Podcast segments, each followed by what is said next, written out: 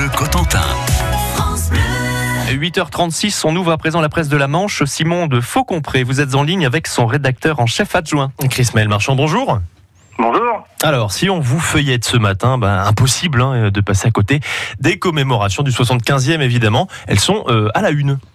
Voyons, là, vous n'avez pas le choix. hein. On vous propose effectivement une, une édition spéciale avec pas moins de, bah, de 15 pages hein, sur ce 75e anniversaire.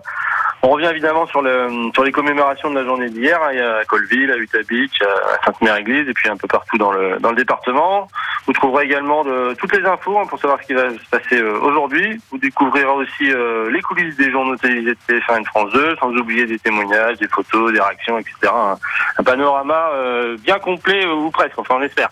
Ouais, voilà, après un gros dossier d'idées, évidemment, les cérémonies continuent toute la semaine. En page 17, vous évoquez aussi le départ du patron de Naval Group à Cherbourg.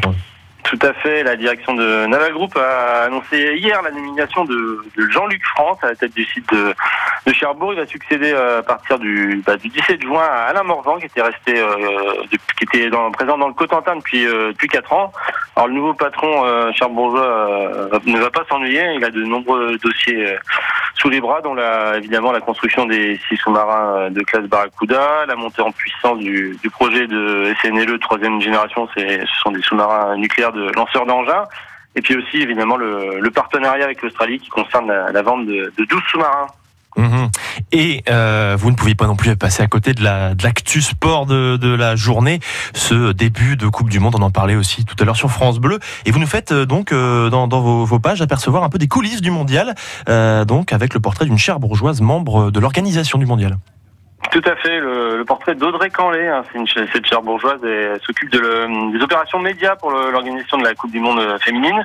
Alors c'est une lourde tâche, mais n'effraie pas la, la cotentinoise hein, qui a déjà bien bourlingué. Euh, elle a déjà travaillé pour euh, l'Euro de basket, le championnat du monde de football, et va pas s'arrêter là puisque euh, elle sera en Chine en septembre prochain pour s'occuper de la Coupe du monde de basket.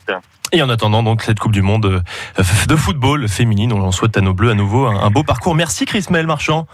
Merci. Bonne route revoir, à vous vers Sainte-Mère-Église.